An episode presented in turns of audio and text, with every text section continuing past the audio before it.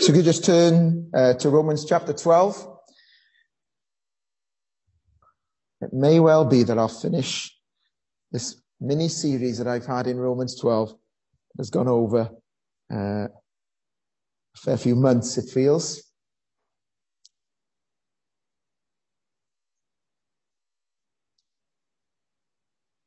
Let's just read all the passage together. Romans chapter 12. Verse 1. Here's God's word. I beseech you, therefore, brethren, by the mercies of God, that you present your bodies a living sacrifice, holy, acceptable to God, which is your reasonable service.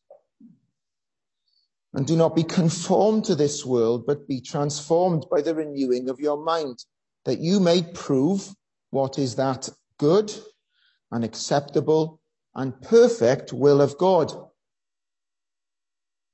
For I say, and this is the apostle Paul, that's who's speaking, I say through the grace given to me, to everyone who is among you, not to think of himself more highly than he ought to think, but to think soberly, as God has dealt to each one a measure of faith.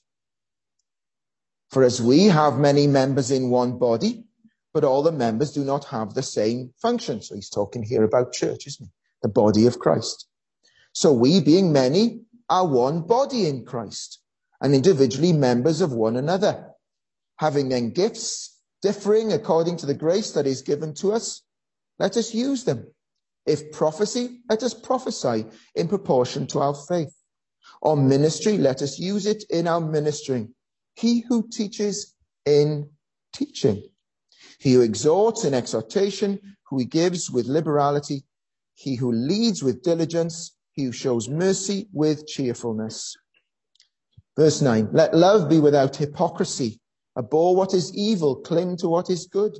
Be kindly affectionate to one another with brotherly love, in honor giving preference to one another. Not lagging in dil- diligence, fervent in spirit, serving the Lord rejoicing in hope, patient in tribulation, continuing steadfastly in prayer, distributing to the needs of the saints given to hospitality. Bless those who persecute you. Bless and do not curse. Rejoice with those who rejoice and weep with those who weep. Be of the same mind to one another. Do not set your mind on high things, but associate with the humble. Do not be wise in your own opinion. Repay no one evil for evil. Have regard for good things in the sight of all men. If it is possible, as much as depends on you, live peaceably with all men.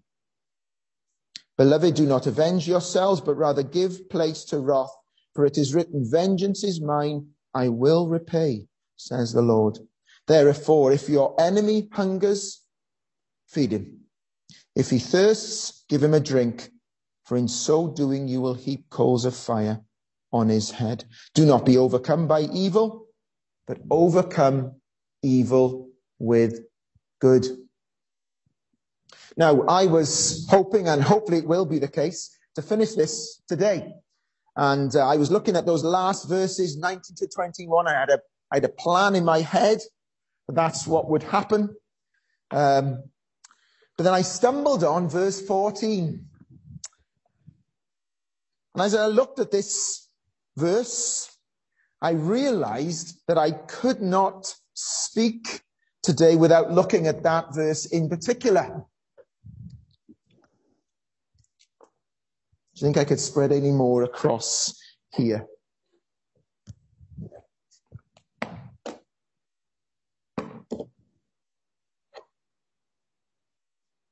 Have you ever been wronged? It might be as little as a decision on the football pitch. It might be you make a stand in work. It might be you've upset one of your mates because you stood up for someone who was having a bit of a rough time. And you've people have got at you. They've turned away from you. They haven't spoken to you. They've spoken lies about you behind your back. But that is a part of the Christian life. And that is what I'm going to look at today. Now, the context, of course, is the previous 11 chapters. That being a Christian isn't just a decision that you've made once in a time. Long ago for some of you, some of you maybe very recently. It is the fact that once you were dead and now you're alive. Once you were an enemy of God and now you are his child. And if you're a Christian here this morning, you call him Father. Abba, Father. And Paul labors that in these chapters 1 to 11 in Romans. He labors it. He talks of the glory of Christ, the second Adam. We've all fallen. There's no hope. But in Adam, we have hope. And then you come to Romans 12, chapter 12, which is what we're looking at.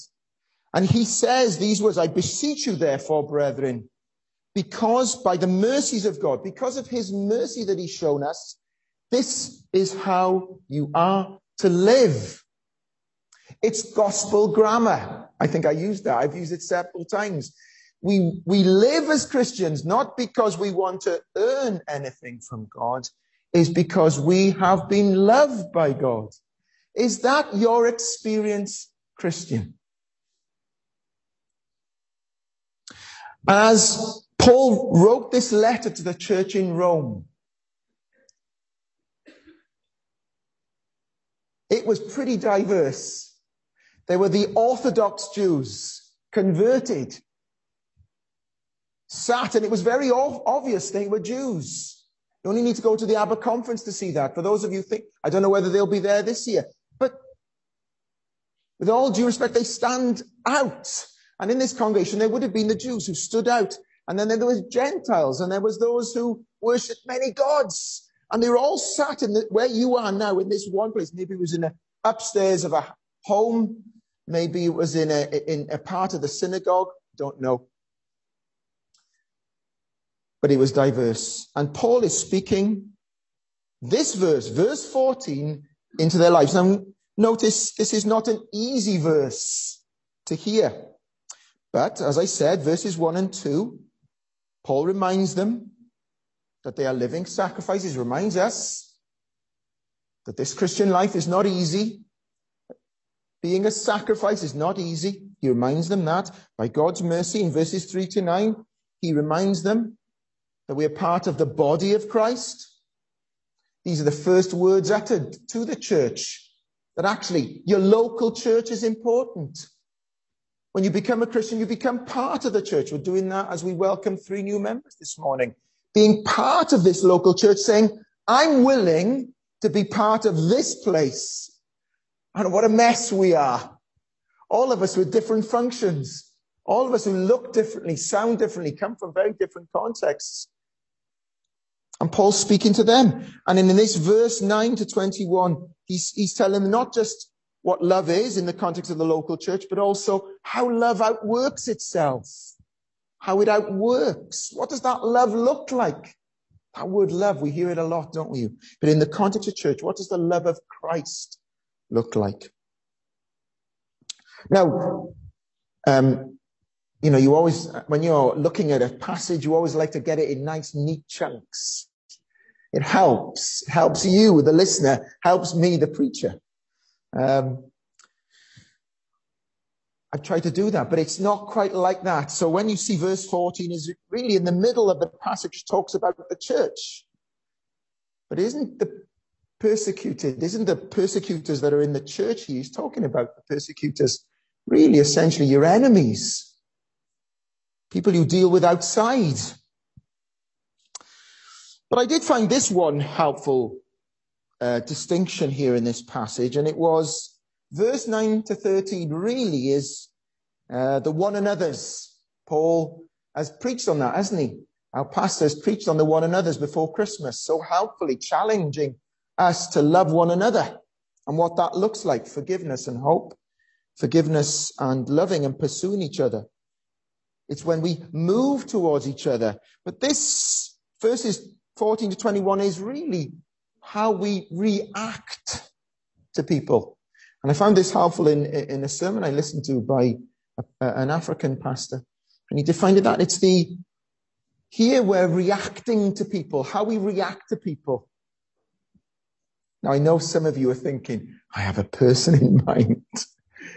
Um, I'm in work. Uh, I'm in church. Maybe there's someone here you think I'm, I'm finding it difficult with them at the moment. But this is about loving others outside the church and reacting to what others do to us. And you get a sense of that from verse 14 onwards. It talks about, well, persecuting. You bless them. Weep. You weep with them. If they rejoice, you rejoice with them. If they're different to you, the term used is lowly in standing. If they're different, different backgrounds to you, you identify with them and you love them. It's a response. And that is what life is like, isn't it? Much of what we do is with people.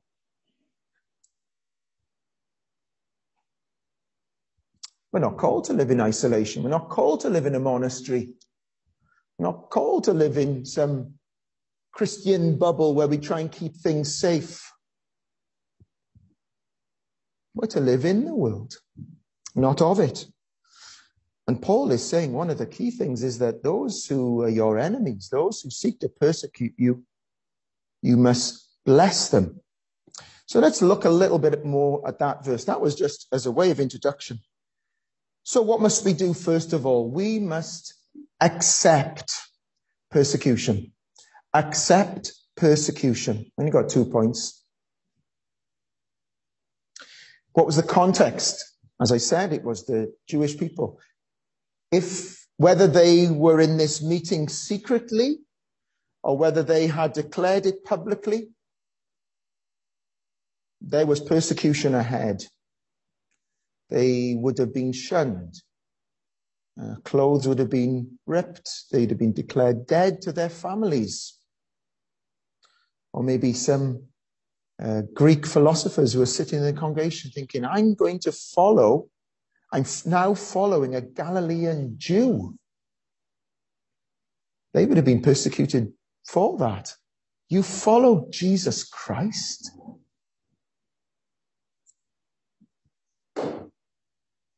And we must accept that if we're in the world, there will be persecution.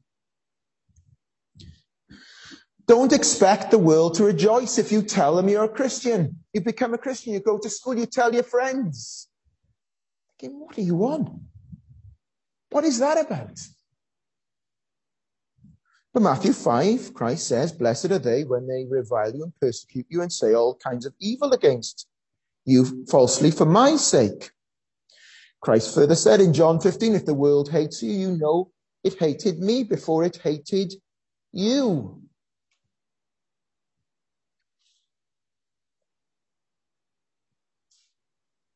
And we've known of students in Emmanuel whose families are not Christians. They've gone home to tell their parents they're Christians. And that has been very, very difficult, even with those people who are closest to them.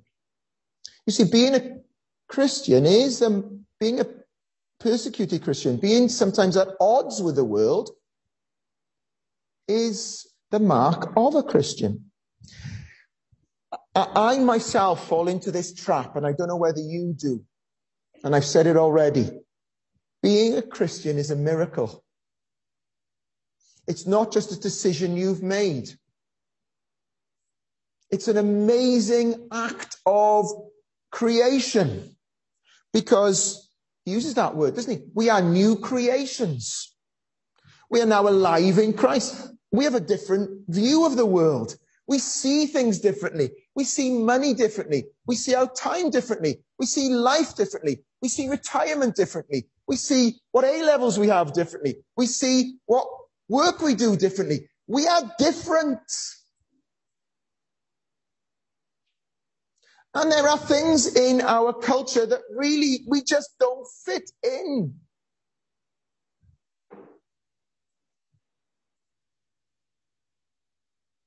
Christ didn't fit in, did he? He called things out.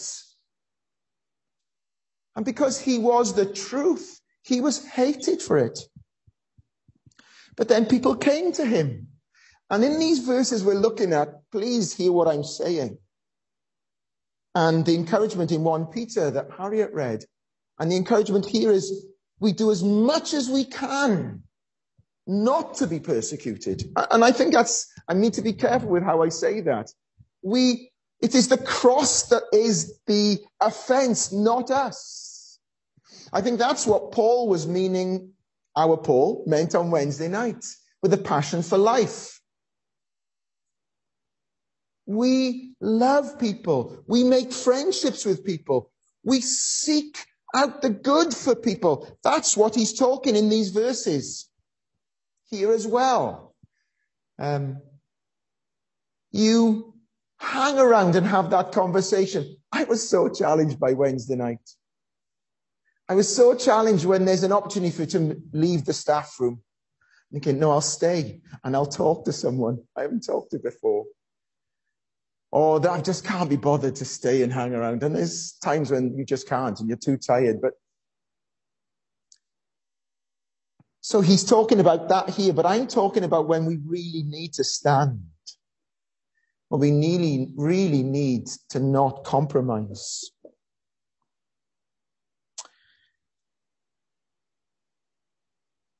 And we are a marked man. I, I, you know, remember, being a Christian isn't all just coming to church and everyone's so happy and isn't this great? Isn't the Christian life? That can be a war zone.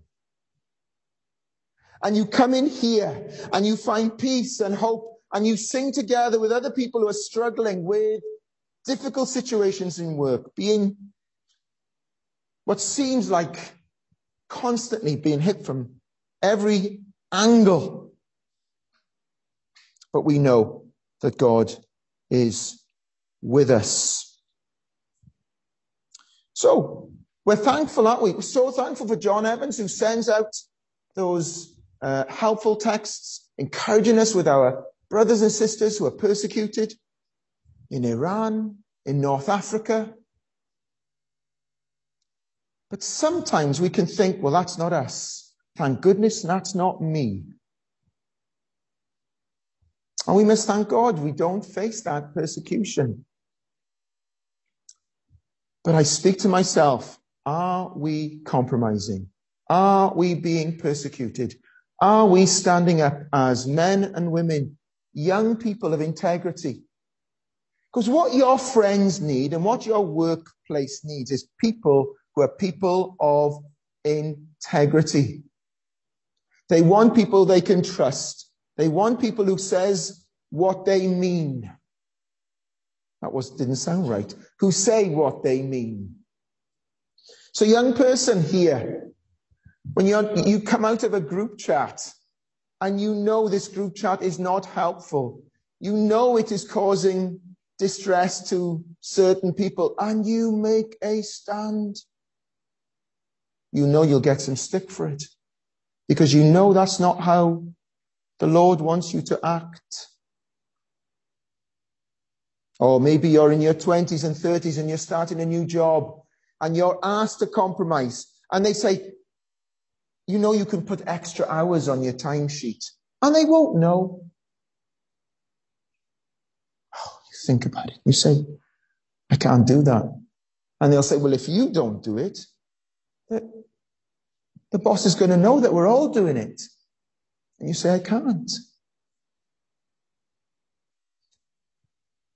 Maybe it's in the family context. Maybe you've gone home and you've become a Christian and your parents think, live life. You're a Christian and you're not going to do what I do. You're not going to drink and live for life and live it to. And you say, no, I'm living for Jesus. I have something far more and you're shunned in your family. For a time, maybe. Maybe it might only be a short time. Maybe you become, and I've spoken to people about this, and I, I say, become the best daughter you can be. Become the best dad you can be. Become the best grandparent you can be. love them and love them and love your family into the, into the church, but you're still set apart from the other members of the family. Well, God said, ex- says here, expect that. Expect it. Forgive them. So, that's my first point. Accept. Because in acceptance comes peace. You know, you hear little gems. Elisabeth Elliot, and I heard her in the conference 25 years ago. In acceptance comes peace. And in James says, doesn't he? He says, uh, consider pure joy when you face trials. Um, and those trials bring, bring perseverance. It's character. It's hard. And to forgive my family again and to forgive others who've wronged me because I've just made a stand. Accept. God will not waste anything for your good to make him more like the Lord Jesus. So we accept. The second thing, only do we accept, we must bless. And really acceptance is in this verse in Romans 12 verse 14. Bless those who persecute you. Bless and do not curse. I wonder how those early Gentiles who believed in many gods, uh, now they were believers and they were being set aside for jobs, or maybe they were shunned, maybe they were uh, never got promotion, whatever work that they did, and how tempting it was for them to go back to their gods, to wish good luck, bad luck, sorry, on their enemies, to pray to their gods, the temptation that must have been. And maybe that's why Paul is emphatic here when he says it. He actually says, bless those who persecute you. And he says again, bless and do not curse. Maybe in that culture, cursing was much more common than it is verbally in our culture. But this isn't a Paul idea, Apostle Paul idea. Christ spoke to those Roman soldiers who separated his garments. You think of the humility, sorry, you think of the uh, humility of that and what that meant. And he looked at them and he says, Father, forgive them, for they know not what they do. You see, to bless is to invoke God's blessing on your enemies. When you go home at night at the end of the day in school, you pray for those friends who've said some unkind things about you behind your back publicly. You pray for them. What is this blessing Paul's talking about? What is the greatest blessing on anyone that we know? That they would know the Lord Jesus Christ. And that they would be blessed. Maybe there's here a challenge to you that something's happened in the church context. I know this is about enemies, those who are not Christians, but there's also things here I hope you're applying. Maybe there's someone who has something that you don't have, and you are feeling so bitter about it. And almost in your minds, they are becoming enemies to you because they have something that you don't have. Is that playing out? God says, bless them. And don't just bless them. When they rejoice, rejoice with them. When they weep, weep with them. When they need a drink, give them a drink. When they need food, give them food. Love them. Pray for them. Want their good.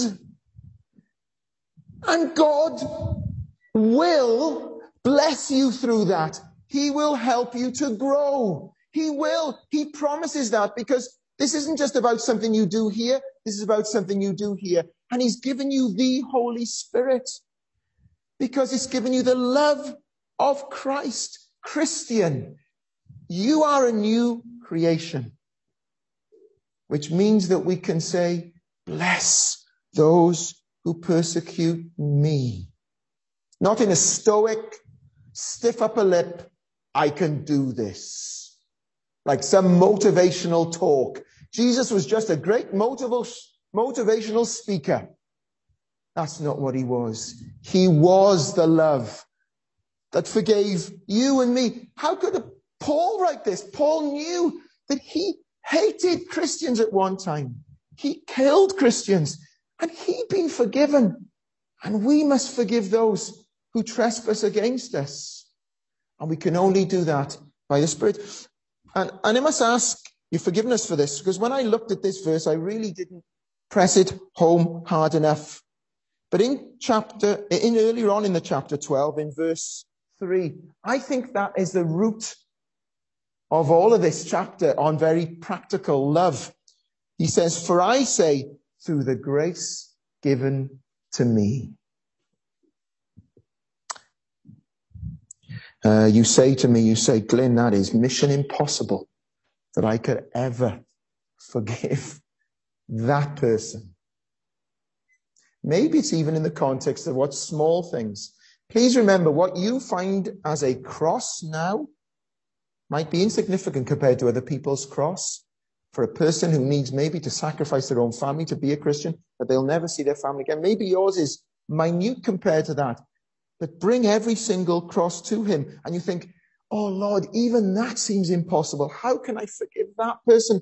The thing they said, the text they didn't said, their inconsiderate way. Philippians 3. I can do all things through him who strengthens me. That for some of you is more than moving a mountain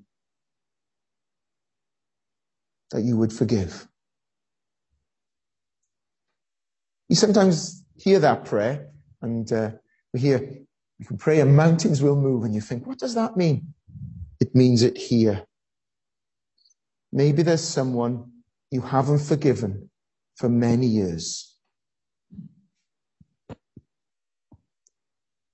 Forgive them and maybe even tell them or even bless them, but first pray for them. I remember in the conference, um, trying to think which speaker it was, but I remember I was really struggling with someone in work. And maybe it was maybe being a Christian. Maybe I'd said some things that offended her. Maybe there's certain things that she found difficult in me. Maybe there were some things in me that had offended her, how I was. And you all know me. There's certain brash ways that I can be. Sometimes I don't think.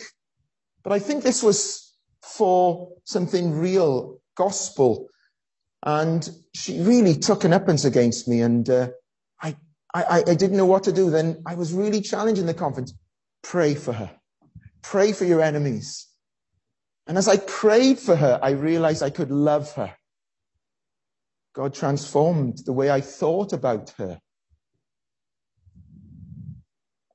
Maybe that's what he's calling you to do. Persevere in prayer. Now, there's just helpful insights here as well that I think you need to know. That I, I, I talked about gospel grammar. Um, here's another little bit of theology total depravity. Don't be surprised that those who are not Christians offend you and say all sorts of things against you. They do not know the grace of God. So don't be surprised. That's the first thing. Secondly, God is sovereign. And we get a sense of this in verse, um, get a sense of this in verse 17. And it also came up in the chapter in 1 Peter 3. Repay no one evil for evil. Have regard for good things in the sight of all men. If it is possible, as much as depends on you, live peaceably with all men. And verse 19, beloved, do not avenge yourselves, but rather give place to wrath. For it is written, vengeance is mine, I will repay. I can tell you that that verse has been a great help to me when dealing with um, in, in certain situations. God is in control. And our tendency is, as recovering control freaks, as uh, Tedd Tripp says, is that we like to take control and choose the easiest option. But God says, no, I'm in control and I am sovereign. Uh, one commentator writes, when Paul says that the, those addressed and ultimately all of us must leave room for the wrath of God in harmony with the entire context is again emphasizing that we ourselves should not play God. As Joseph looked at his brothers as they came through the door of whatever room he was handing out the grain, and he saw his brothers and the power he had to have them imprisoned, which he did as part of their character building. He restored his relationship to them. He forgave them. It's a very, very powerful and moving story, isn't it? And as he, I love the bit where he, he goes around the corner and he cries because he's seen his brothers again. He's forgiven them, hasn't he?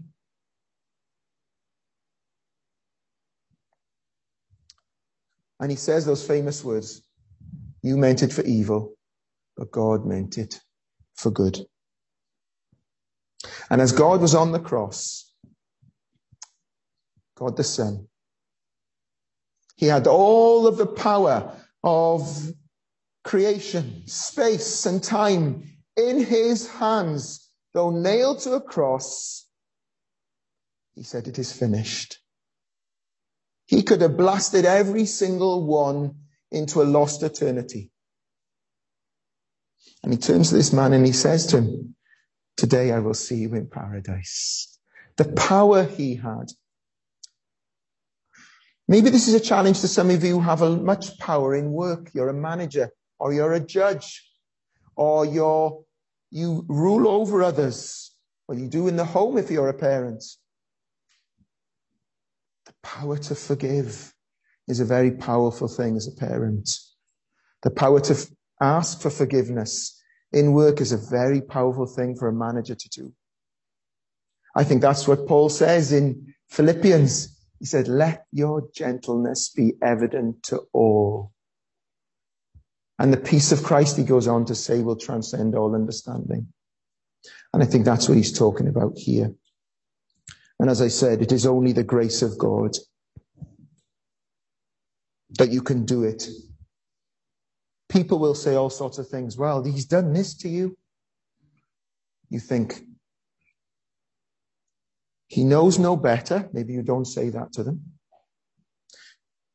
In your mind, you say, God is sovereign. He knows all things. I might have to lose my job. Do we believe? Do we believe that He's in charge of your bank account? Do we truly believe that He's in charge of your future?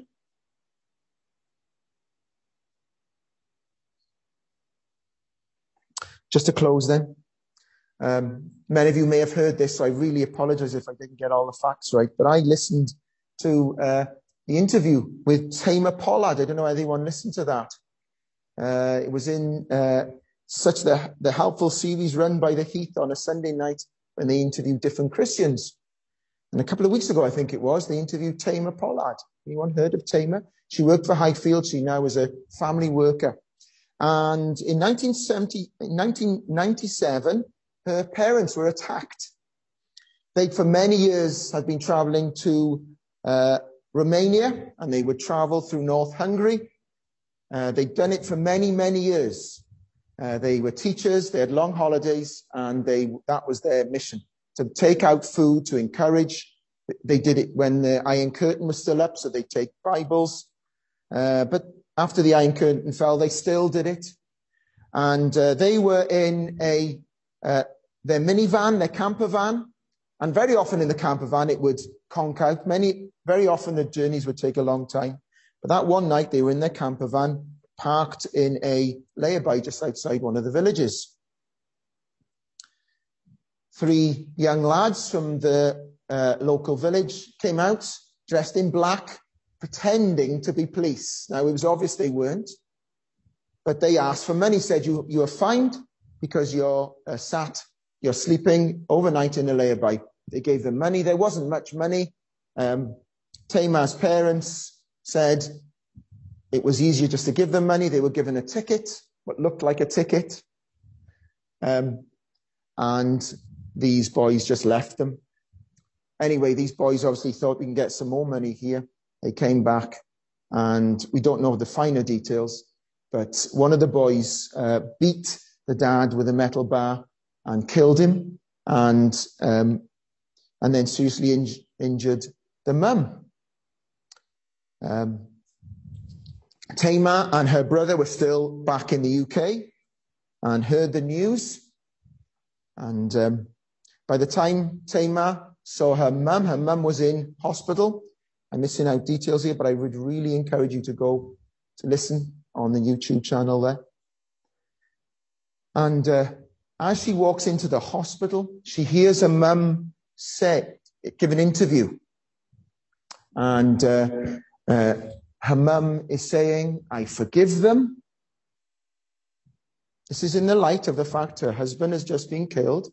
She has a broken jaw because um, they tried to injure her more. They thought they, they killed her, but she hadn't. She's just unconscious. Um, so she's there listening to her mum.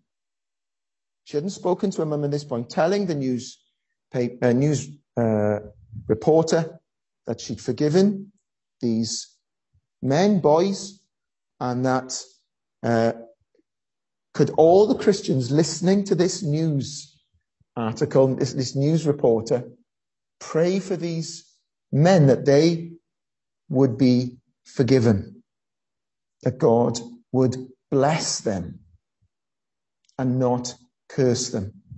So Tamar heard this, and as she heard it, she was so angry.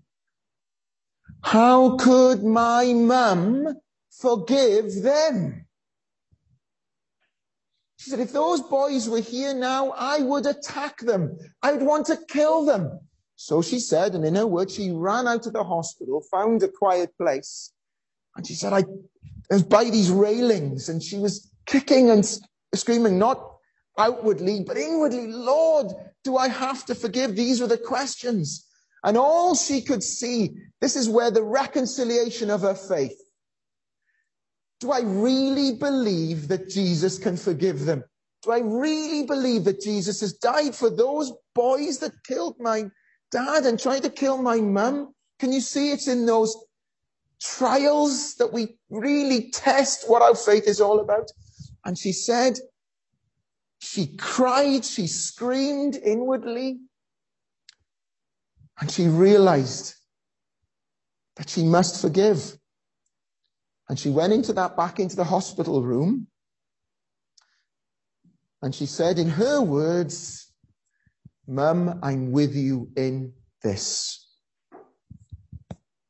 And God answered her instantly. And I think that's what Paul says in this final verse, where he is, do not overcome, do not be overcome by evil, but overcome evil with good. I must say there that Tamar's mum, who only a few years after being attacked, died of Alzheimer's from the, from the, from the attack that she'd had, died only a few years later when Tamar was in her early 20s. Her mum wanted to meet those boys. In fact, before she was able to physically, she sent packages to them, a Bible and gifts. Uh, only two of the three wanted to meet her uh, and keep in touch. Eventually, only one of them remained in touch. His name is, Istvan, and he is the one that killed Tamar's father. He remained in contact. Now, just before Tamar's mum lost her mind completely, they received a letter. And it said that Istvan had been saved. He couldn't get over the fact that this woman had forgiven him and that Christ could forgive him.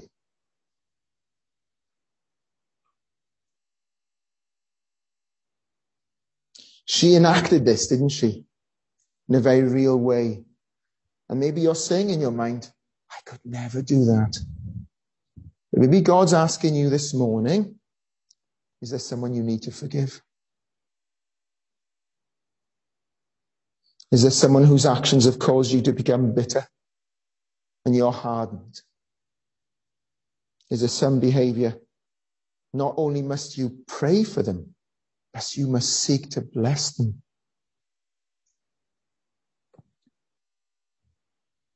One Corinthians 13 says this. Love suffers long and is kind. Love does not envy. Love does not parade itself. It is not puffed up. It does not behave rudely. It does not seek its own. It is not provoked. Thinks no evil. Does not rejoice in iniquity, but rejoices in the truth. The love of Christ bears all things, believes all things, hopes all things, endures all things. Let us pray.